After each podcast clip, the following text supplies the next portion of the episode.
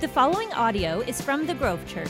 For more information about the church or to listen to previous sermons, visit grove.church.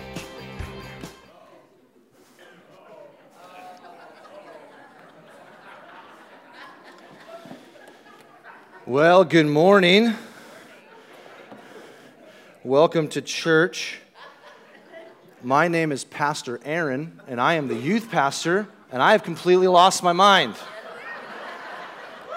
So if you need to send an email into Nick and complain, Pastor Aaron, tell him about that. No, I'm just kidding. My name's Ryan. Yes, believe it or not, I am one of the pastors on staff here at the Grove. We're glad that you are here today as we continue our series called Upside Down Kingdom. But I want you to do something for me. Do me a favor. I want you to try to remember back. For some of us, we got to remember a little farther back uh, than, than some others. But I want you to try to remember back to childhood Christmas time. Okay, somewhere between five, six years old, maybe up to your early teenage years. Can you remember what traditions you had? Can you take yourself, try to get back to that place as a child and Christmas? Maybe you had different traditions. Maybe your family, you know, met on Christmas Eve instead of Christmas Day, or maybe you had several places you had to go to uh, on Christmas Day to see all the family. I don't know what it is, but let me share some of the traditions of Christmas for me. And some of you are saying, Ryan, why are you talking about Christmas? It's like 80 degrees in July. I love Christmas. I'm preaching. Deal with it, all right? No, but here's the deal. So, some of the family uh, traditions that we had, my mom and dad were the matriarch and patriarch of our family. I've said this many times before, you guys know it. I have four brothers and two sisters. They're all much older than me. Um, and so, when we did Christmas, we did it on Christmas Eve so that there wasn't the battle of whose house do we go to on Christmas Day. So, my parents did that. Our family came together. That way, they could go with their spouses uh, uh, on Christmas Day. And so, we would do it on Christmas Eve. And of course, I had a bunch of nieces and nephews that would come. And so, I mean, basically, by the age of eight or nine, I was an only child. My, my, my closest sibling was already moved out. Many of my siblings were married and had kids. So sometimes we had between like 20 and 30 people on Christmas Eve. And I remember a few of the traditions that we had. I remember that Christmas was one of the only times of year that my mom would make her famous steamed chocolate pudding right? It, was a special container you had to have to do it, and, and, that was the time. There was a special sauce that went over it, right? Christmas time was one of the only times, it was a rare occasion that we would have that. We had other traditions as well. And some of these traditions still hold true with my family now that I'm grown and have kids. Right? There are certain movies, I don't know if anybody's with me, there are certain movies, Christmas movies, I have to watch before Christmas. Anybody else have certain movies that you, okay, some of you are as insane as me. Okay, so let me give you a couple examples of some of the movies that I have to watch, okay? Home Alone. Home Alone, one and two, there is no three or anything after that, okay? So just strike that from your memory. One and two, right? Elf. I got to watch Elf before Christmas time comes, okay? National Lampoon's Christmas Vacation, sometimes multiple times before Christmas happens, all right? If it's for my wife, it's the Hallmark Christmas movies that start around Thanksgiving and go like for a month, and I've got like 30, you know, Hallmark movies. Here's the deal I watch them with my wife because I love her. If she was here, she'd tell you that I love them as much. It's not true. I do like some of them here's the honest truth I can only handle so much Candace Cameron Bure, okay? Right? If you don't know who that is, DJ from Full House, she's like in all of these movies, like everyone as a different person. I can only handle so much of that, right? Uh, Die Hard, and many of you didn't know that was a Christmas movie. Fellas, you're welcome. Ladies, let your husband watch Die Hard. It's a Christmas movie, okay? And of course, one of the greatest all time Christmas movies, one of my favorites, The Pink Nightmare, The Deranged Easter Bunny, right? A Christmas story, right? Ralphie and, and Aunt Clara sent him this god awful thing that she made. So I don't know if you can remember the traditions that you had or remember what it was like or the things that you thought about as a child around Christmas time. I've always loved Christmas. In fact, still do. My wife and I are insane right? We love Christmas music. We love snow, right? We like getting together with family, love the decorating of the tree. In fact, snow, if our weather app shows like a half a snowflake on a day at 2 a.m., we will set our alarms for 2 a.m. to wake up to see if it's snowing. we need help. There's worse things that we could have problems with people, okay? But I love Christmas. But if I'm honest with you and transparent, and, and maybe some of you can relate uh, to some of these, um, Christmas time wasn't perfect. It wasn't always healthy. There was some things that I did or issues, thoughts that I had that weren't necessarily healthy. Let me give you an example of one. Okay, I was that kid. I would sneak into my parents' uh, closet and I would try to find out the gifts that they would have.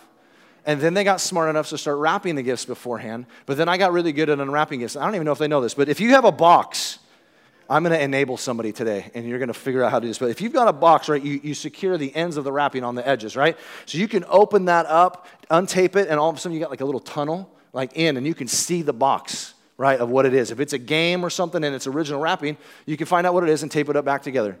Then my parents got smart and started putting it in other boxes of like diapers and you know things so I couldn't see what it was. I was a rotten kid, okay? I'm just admitting it to you. I was a rotten child, all right? On a more serious note, there were some things that weren't necessarily healthy, and this is one I, I would assume that most of us as kids could probably relate to. I mean, of course, not now because we're adults, but there were moments where even though I was getting presents, and even though I was sitting around with a big family, and even though I knew people at school whose families either didn't celebrate Christmas or maybe they didn't have enough money to have presents and they weren't getting anything, that I had stuff, and yet it still wasn't enough. You know, I would say, man, I got, you know, five, six, ten gifts, whatever, but, but, but she's got 11. Yeah, I mean, I, I got gifts, and, and, and yeah, but, but she got this full Barbie playhouse with the pony and the stable and the toilet and the bed. And like, come on, really? It's like $50, and I got like an M&M dispenser with some M&Ms, right? But there's something as a child, and still I battle today, which is when we receive things, we, most of us could relate and say we like to get gifts. And it doesn't always have to be expensive, right? Sometimes it can just be something that's um, has thought that's put into it. We like to receive gifts. There's nothing wrong with that. But you ever noticed, and, the, and, I think the stereotype still stands true, I get my kids gifts and they love it, and then two days later we can't find them anymore and they're back to their old things right? It's very fleeting. The items that we get when, when we get them, it, they last for, for, for a very small amount of time. You guys are having a really hard time concentrating with me in this suit, aren't you? All right, I'm going to take it off. All right. Yeah, oh. I kind of feel like I should have like a changing thing here. This feels a little awkward for me to do this, but this is really hot, by the way. I imagine this is what a snuggie feels like. Andrew, is that what a snuggie feels? Okay, yeah. Andrew would know. Andrew would know. Andrew would know. Oh, I'm sweating already. And everybody said that was too much information. All right, there we go. Okay, let's put these over here. All right, here we go. Okay. So here's the issue. Yes, thank you, thank you. So the reality is, is as we jump into continuing our series, The Upside Down Kingdom, you might say, okay, uh, Ryan, I don't get. Upside Down Kingdom. What exactly does that mean? Let me give you just a little bit of scope of why we're doing this series. Is that as Christians and believers in Jesus, we should be living according to the values and the rules of the kingdom of God. The kingdom of God is not just a kingdom that once we get to heaven, his laws about life and how we should live and the values of that kingdom should operate how we are every single day, even here on earth. And the truth is, is we have a kingdom outside of us, our culture that we come into contact with every day, that a lot of times is in stark contrast, polar opposites with the values of the world and our culture to what the kingdom of God says. And there's many instances in Scripture that give us these. Uh, uh, and, and, certainly in the series, we don't have a long enough to hit all of them. We're going to hit some of the most prominent ones. And Nick started this series just a few weeks ago, right? Some of us are saying a kingdom. Okay, I mean, yeah, I've read about kingdoms. We don't really have kingdoms, right? We have a president, not a king. Right? We have a democracy, not a dictatorship right? But if you go back to the, the, the, the mid, Middle Ages and, and, medieval times and even Old Testament scripture, you had kings and queens that ruled. They dictated what, who you worship, the religion that you had. Right? They, in an instant, if they didn't like you, they could take your life for whatever reason. They didn't have to ask, they could just do it. Right? And then when one king or queen would change and somebody else would come in, maybe they had a different set of values or somebody that they wanted to worship as far as their God or, or these different things, right? Kings and queens could do whatever they want. And so, no, we don't live in a kingdom, literal, here in America, but there's still a kingdom, figuratively speaking, that we come into contact with the news, our jobs, our work. There's values of this world that we're inundated with every single day that are oftentimes in stark opposition to what the kingdom of God and its values are. And Nick started to give you an example. So if you weren't here a few weeks ago, I'd look up this podcast. But he started with, uh, uh, uh, with the issue that if you want to be exalted, you must first humble yourself right? Humble yourself, and then God will exalt you. And it's the opposite of what our world tells us. Right? Our world tells us get yours while you can. Make a name for yourself. Boast about yourself. Get, get your 15 minutes of fame, right? Blow out somebody else's candle so that yours shines brighter. Step on their heads as you climb up the corporate ladder. Whatever it is, it's get yours, right? It's not humble yourself, right? We see this picture when we think about humility and humbling ourselves like a peasant kneeling before a king. And our culture, our kingdom every day around us tries to tell us that no, if you've got the managerial position, if you have the cloud, if you're the owner, then you're the one that tells the pawns what to do, right? But the Bible, in stark contrast to that, says, humble yourselves and then God will exalt you. Right? Don't go sit at the head table at a wedding lest somebody come and remove you and take you to the back and now you're humiliated. No, sit at the back and then have them come to you and honor and bring you up. Humble yourself and then you'll be exalted. And so today we're going to tackle another one of these. And it's something that I'm sure every single one of us in this room has heard before. In fact, it's on our wall, it's one of the code that we live by as a church on our mission. Right? That it's better to give, it's more blessed to give than to receive. And our world tells us the opposite of that. Our kingdom around us, of our culture, tells us you got to get, you got to save, right? You got to have stuff, you got to live beyond your means, right? You give it away. Are, are you kidding me? You got to keep it, you got to save it, you got to get it while the getting is good. And so if you have your Bibles with you, I want you to take them out. I always encourage you to bring your Bibles with you. Um, we're going to start in Acts chapter 20, verse 25. If you don't have a Bible, you can open up your smartphone, that Bible app. Uh, or if you don't have that, can, there's actually a, a Bible in the seat bottom in front of you. You can take that and use it for today. Or you can even keep it and take it home with you, our gift to you. But we're going to be in Acts 20, starting in verse 25. And I want to give you some context to this before we read it because I'm a huge contextual guy. Okay, I want to know the context of what we're reading and what we're about to read. Do you remember Paul, the Apostle Paul? We just finished a series not too long ago called Joyride. It was on the study on the book of Philippians, which were letters that Paul, the Apostle, wrote to the church at Philippi. In the same way, he had other churches in different cities, and one was Ephesus. What we read today is actually Paul's farewell discourse. This is his goodbye letter to the uh, Ephesian elders. And what's even more interesting about this verse is this is a very, very unique verse. In fact, if you've gotten this verse and you have your Bible, I'd somehow mark this because this is one of the only instances, if not the only instance, in which we find someone quote Jesus. In this particular matter, it's Paul who's writing this. This is one of the only, if not the only instance in which we find someone quote Jesus, and that quote cannot be found in the original gospel accounts right? The life of Jesus, Matthew, Mark, Luke, and John, first four Bible, uh, first four books of the, the New Testament, right? Four different people writing on the same issue, which was the life of Jesus, right? Writing down what happened. So this is one of the only instances that we find this. And Paul says this in verse 25. He says, Now I know that none of you among whom I have gone out preaching the kingdom will ever see me again. Therefore, I declare to you today that I am innocent of the blood of all men, for I have not hesitated to proclaim to you the whole will of God. Keep watch over yourselves and all of the flock of which the Holy Spirit has made you overseers. Be shepherds of the church of God, which he bought with his own blood. I know that after I leave, savage wolves will come in amongst you and will not spare the flock. Even from your own number, men will arise and distort the truth in order to draw people and disciples away after them. So be on your guard. Remember that for three years I never stopped warning each of you night and day with tears. Verse 32 Now I, com- uh, sorry, I commit you to God and to the word of his grace. Come on, if you have your Bible, underline grace. Now I commit you to God and to the word of his grace, which can build you up and give you an inheritance amongst all those who are sanctified. I have not coveted anyone's silver or gold or clothing. You yourselves know that these hands of mine have supplied my own needs and the needs of my companions. And everything I did, I showed you that by this kind of hard work, we must help the weak. Remembering the words of the Lord Jesus himself, and here it is, who said, It is more blessed to give than it is to receive. Let's pray. Today, God, we thank you for your word. God, we thank you that you have a kingdom and there are values that you set up for us to live by because you are a good father and you love your children. And your desire is to protect us and lead us towards things that are good, to keep us out of harm's way.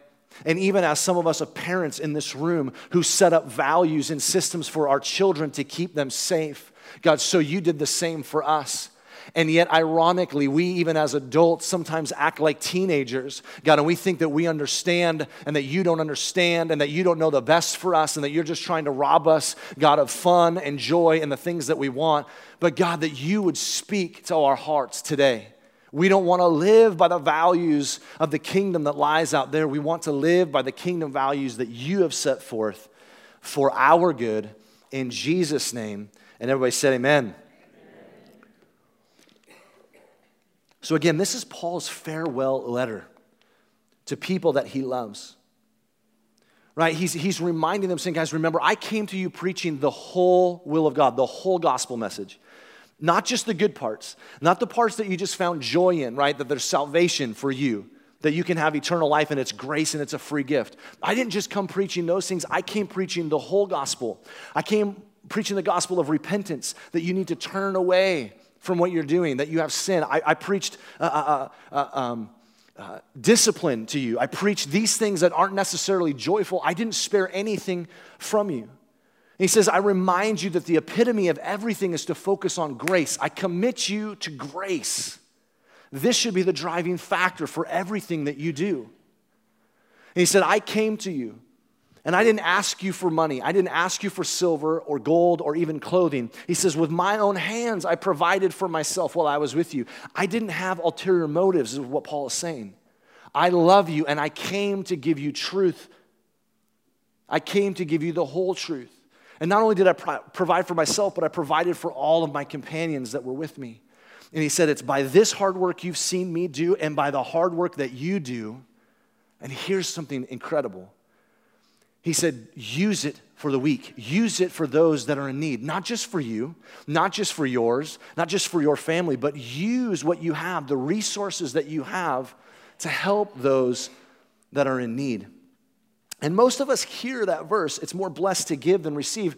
And intellectually and in our minds, most of us probably even agree with it, right? Yeah, I mean, it sounds good. Like, don't be selfish, like, help other people. But it's a whole different thing to actually live it out as a lifestyle, isn't it? to be generous. And you know, you've probably heard this verse before, and you've probably even heard preachers use it.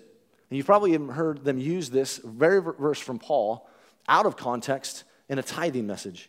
Everybody take a deep breath. Let it out. This is not a tithing message, okay? You can relax because it's not just about money. Now, I want to be clear. We're going to use, I'm going to use the word resources. That's everything at your, your and my disposal. Yes, it includes money, but it is not limited to money. It's your time, it's your compassion, it's the intelligence that you have. Let me give you some examples. You may say, man, ultimately what Paul is doing is saying, live a generous life. The things that you have, the resources, everything, use it to help people that are in need. He's saying, man, you might know somebody at your work to say, man, I'm having a custody battle that's going on and, and, and I don't know what to do. And, and, and maybe, you know, maybe for you, it's like, man, I'm a lawyer. I've, I've been down this road. You got some questions? Can I help you? Maybe somebody says, you know what, man, I just had to have my mother in law move into our house and she, she's in a wheelchair now and we live in a split level home and we can't even get in there and we're carrying her up and you're a contractor and you say, you know what, I can come build you a ramp. Can we come help you? Right? It's not just about money. It's not just about even items. It can be those things. It's, those aren't excluded. But this is a bigger picture. And here's the crazy part about this ideal, this concept that it's better to give, it's more blessed to give than receive, is this, is it touches on one of the greatest human conditions that we have. In fact, Jesus spoke on this issue 10 times more than he talked about any other obstacle, right? Anything getting in our way or sin. He talked about this so much because it's one of the greatest human conditions, which is selfishness. And Paul is admonishing us, he's reminding us live and lead a generous life. I want to read another scripture to you. You don't need to turn there.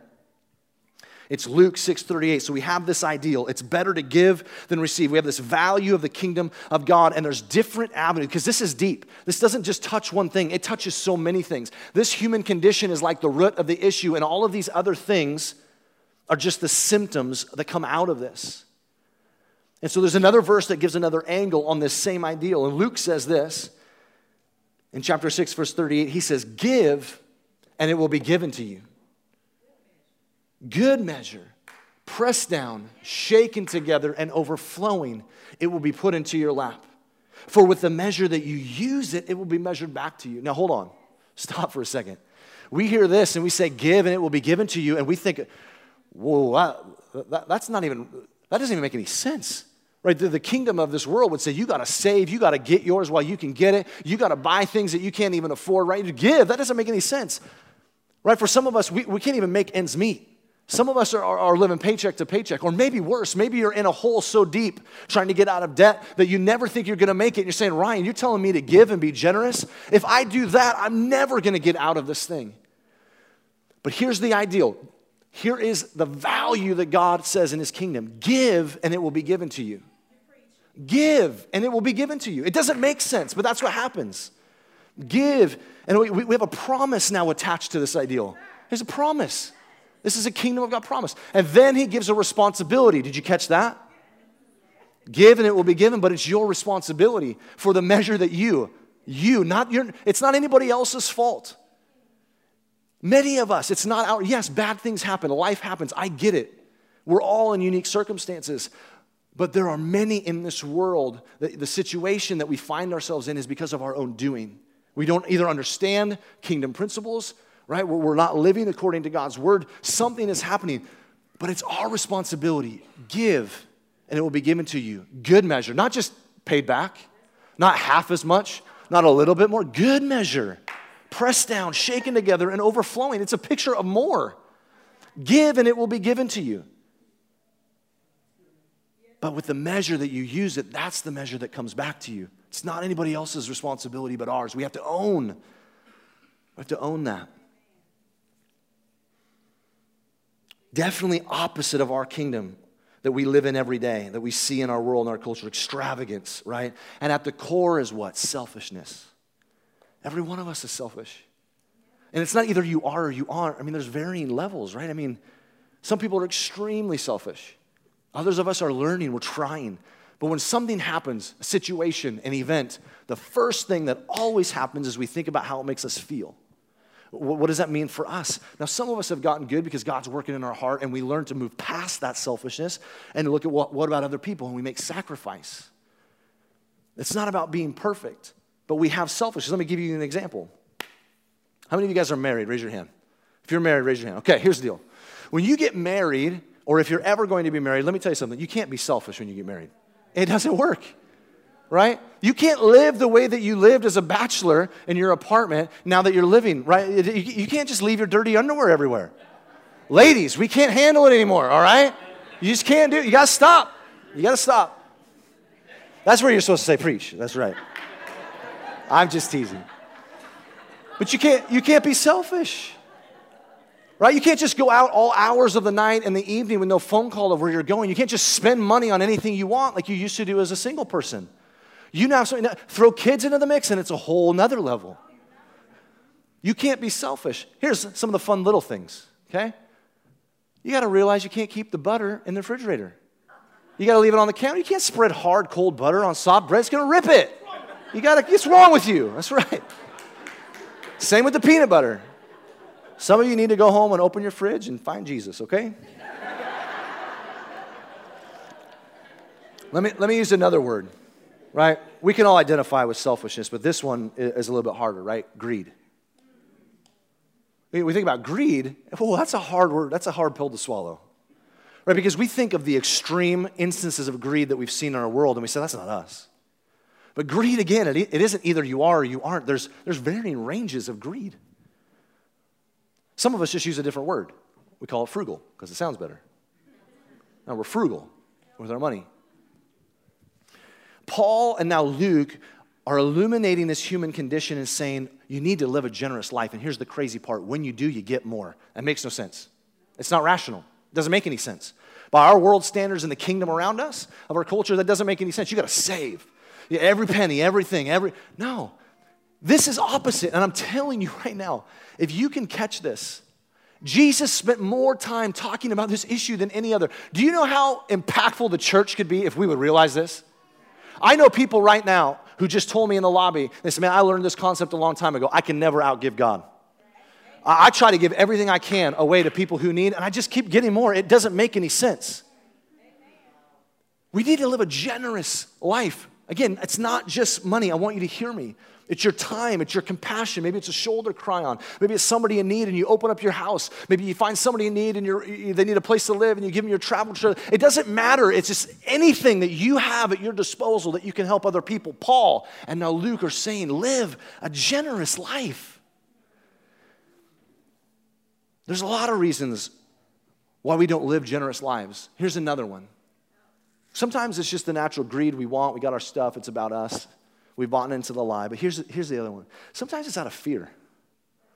We're afraid of the future. What's going to happen? I got to have so much money in my bank account in case I lose my job. I got to, you know, I got to think about this. And what if there's a diagnosis? And what if Y2K happens? I mean, whatever, right? I mean, there's these real things, but it truly is fear that we operate out of. And I want you to hear me. This is, this is what I'm not saying, okay? I am not saying that we shouldn't save money. The Bible is very clear that we should be shrewd. Right? We should be as wise as serpents and harmless as doves. I'm not talking about being irresponsible. I'm not talking about living frivolously. Right? I'm not saying that we shouldn't save money. I'm not saying that we shouldn't have a 401k and think about our future and retirement. I'm not saying that we shouldn't save for our kids' education. But here's the problem some of us have become really good at providing for ourselves. So much so that we don't look to God, we don't need Him anymore.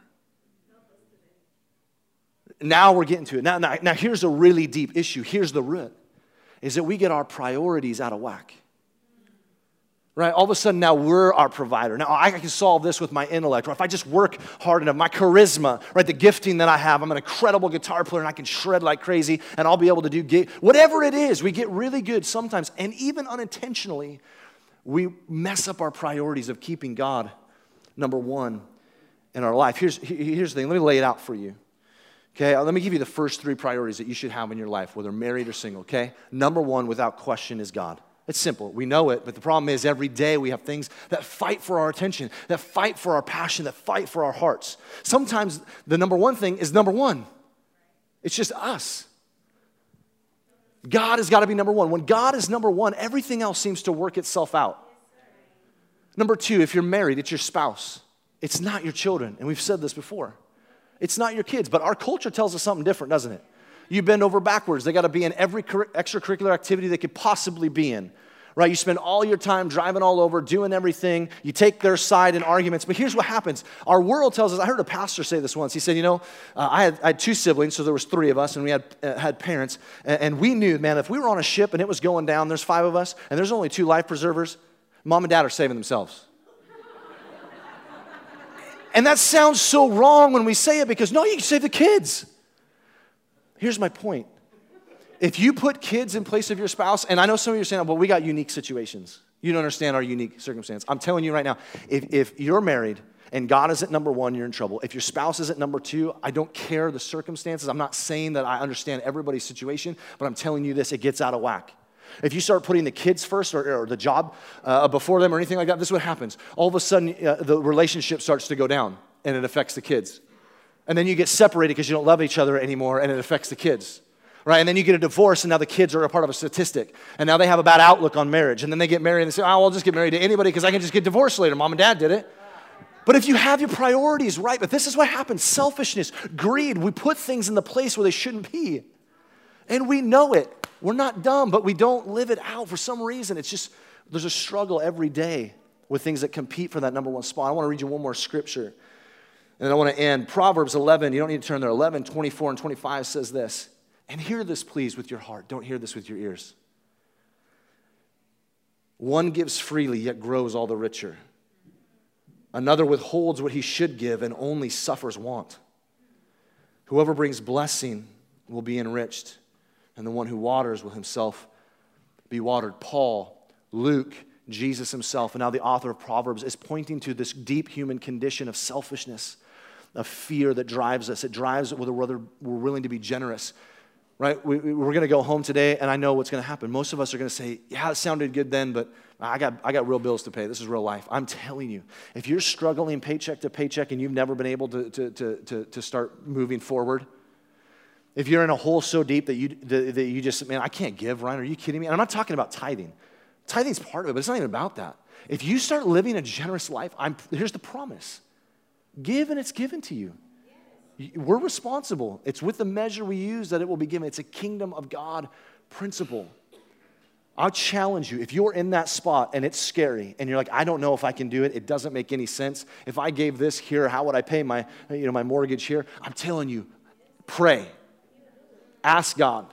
And when He speaks, have the faith to step out. Timothy Keller said it this way. He's a really well known author and scholar, theologian. He said, Money is always in the pursuit of an idol. The money and the stuff that we have is always in pursuit of an idol, something, something that has our heart. Right? The Bible says where your, where your treasure is, there your heart will be also. Not your heart, the physical thing that pumps blood. The heart is a representation of what's most important to you in your life, your passion that drives you, which Paul encourages. Don't forget, I commit you guys to grace. Remember, that's what drives you. Your job didn't come and die for you. Your spouse didn't come, it couldn't have come and died for you. The things that you have will cost you everything. For some of us, it's not even monetary items, right? For some of us, it's, it's, it's education. I buy every book I can do, and I've got a bachelor's and a master's and a doctor's degree, and they call me, and it gives me my identity, and we spend all of our time and resources towards that end because it served a different idol. The Bible's so clear. It's two simple rules. Don't have any other gods before me, and love your neighbor as yourself. Don't have idols. Don't put things in one that shouldn't be in slot number one. You know, we hear this verse a lot too, and sometimes it gets misrepresented. You know, you might have heard that money is the root of all evil. Money is, a, is, is an intangible, it's, it's, a, it's, a, it's an object. It doesn't have a will, it's, it's not possessed, it's an inanimate object. But it's the love of money that is the root of all kinds of evils. It's the pursuit of something. I don't know about you guys. I, I don't know anybody like this. I, I, maybe you guys do. Do you know anybody that goes and every paycheck they, they, they cash it and they bring home as many dollar bills and coins as they can, pile it in a room and swim in it? Nobody loves money. The only person I knew that did that was Scrooge McDuck, all right? Money, nobody loves money, but it's what money can do for us. Well, we don't love money, it's just a thing, but it's what money can do for us because money is always in the pursuit of, of some kind of an idol. And Paul would go so far, and Luke would remind us, and Jesus would say, and the author of Proverbs would say that if you can live a generous life, if grace can be the thing that drives you, it's your motivator. Remember, Jesus stepped out of all of his glory in heaven, he had it all. He was God. He was there. He was perfect. He stepped out of that glory and took on a human body to die for us, for you, because you were his most important thing. Your job, your stuff will never do that. It will cost us everything. He's the one gift, the one thing that came and did it for us. And if we can grab onto that, I'm telling you, your life will change. Your life will change. Giving is not what we do. Giving is not what we do. Generosity is who we are. Paul says, lead a generous life. You know, I mentioned the code out on the wall. It says that we will lead the way. It doesn't even say with generosity. What does it say? Irrational generosity. We believe it's better to give than receive. You think about that word, irrational? It means not rational. It means doesn't make sense for the situation. And when we think about irrational, we start to say, was well, that irresponsibility? No, no, no, no, no. It's not irresponsibility.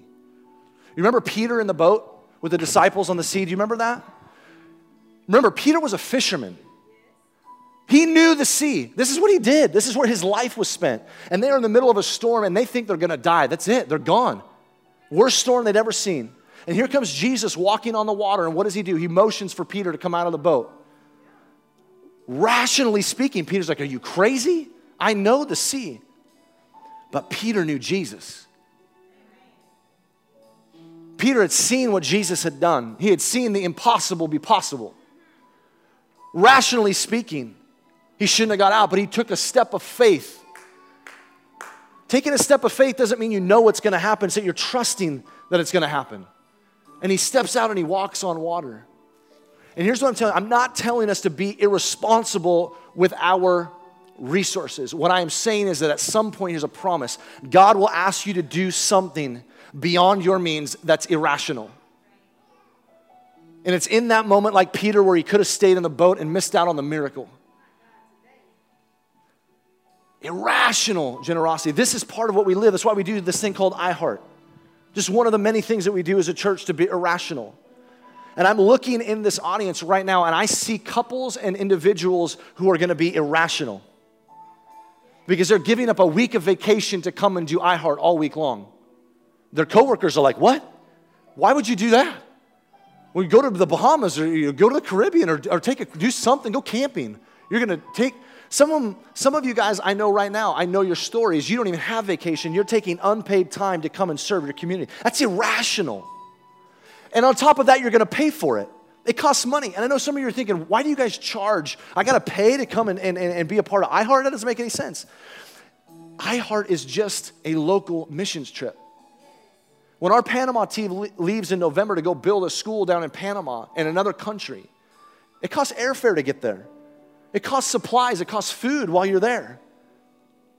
Same way here, we've got t shirts, we've got food every day, we've got the supplies, the bark, the paint, the stuff that we have to supply. But we do it because it's irrational. We want to love our community, we want to be generous with who we are. Last thing, and I'm going to pray. You do not need to pray about being generous. And before you think I'm preaching heresy, I want you to hear me out. Yes, pray about everything. Constantly be in prayer without ceasing. But God has already spoke on some of these things. We don't need to pray on whether or not we need to love our neighbor. We just need to pray, how, God, give me an opportunity. What's the door? How do I do it? We don't need to be praying about being generous. We need to say, God, open up a door. I've only got this, but you can ex- exponentially grow this. I will do whatever you ask me to do. You don't need to pray. We don't need to pray about being generous. We just need to do it. And here's the promise I guarantee that if you are struggling financially, if you are struggling in some areas where you're just always wanting, it never seems like there's enough, maybe it's not even money for you, I promise you, take a step of faith, pray. I'm not gonna tell you what to do, I'm gonna tell you to pray. And when God speaks, have the courage to follow Him. And I promise you, it will change your life when we live according to the kingdom of God. Amen? Let me pray for you. God, we thank you again for your word, your goodness to us. God, we thank you, God, for your sovereignty in our lives. God, that no matter the situation, you're always there. God, you know everything. You are all knowing. You know everything from everything. And so, God, I pray for individuals that are here today that hear this message and something leaps within their heart and they want to believe, but they're going to go home and they're going to look at the checkbook balance. They're going to look at the situation that seems dire and hopeless. And God, I pray that you would give them courage to know, to just take a step of faith. God, what do you want me to do? And I'll do it. And I'll try. It couldn't get any worse. And God, it's in that place where the promises that you give, that the kingdom values begin to take place, and that's where lives are changed. God, we say that we love you. We give you our hearts. In Jesus' name, amen. Thank you for listening to the Grove Church podcast. To keep up to date with us, like us on Facebook or sign up for our e newsletter at grove.church.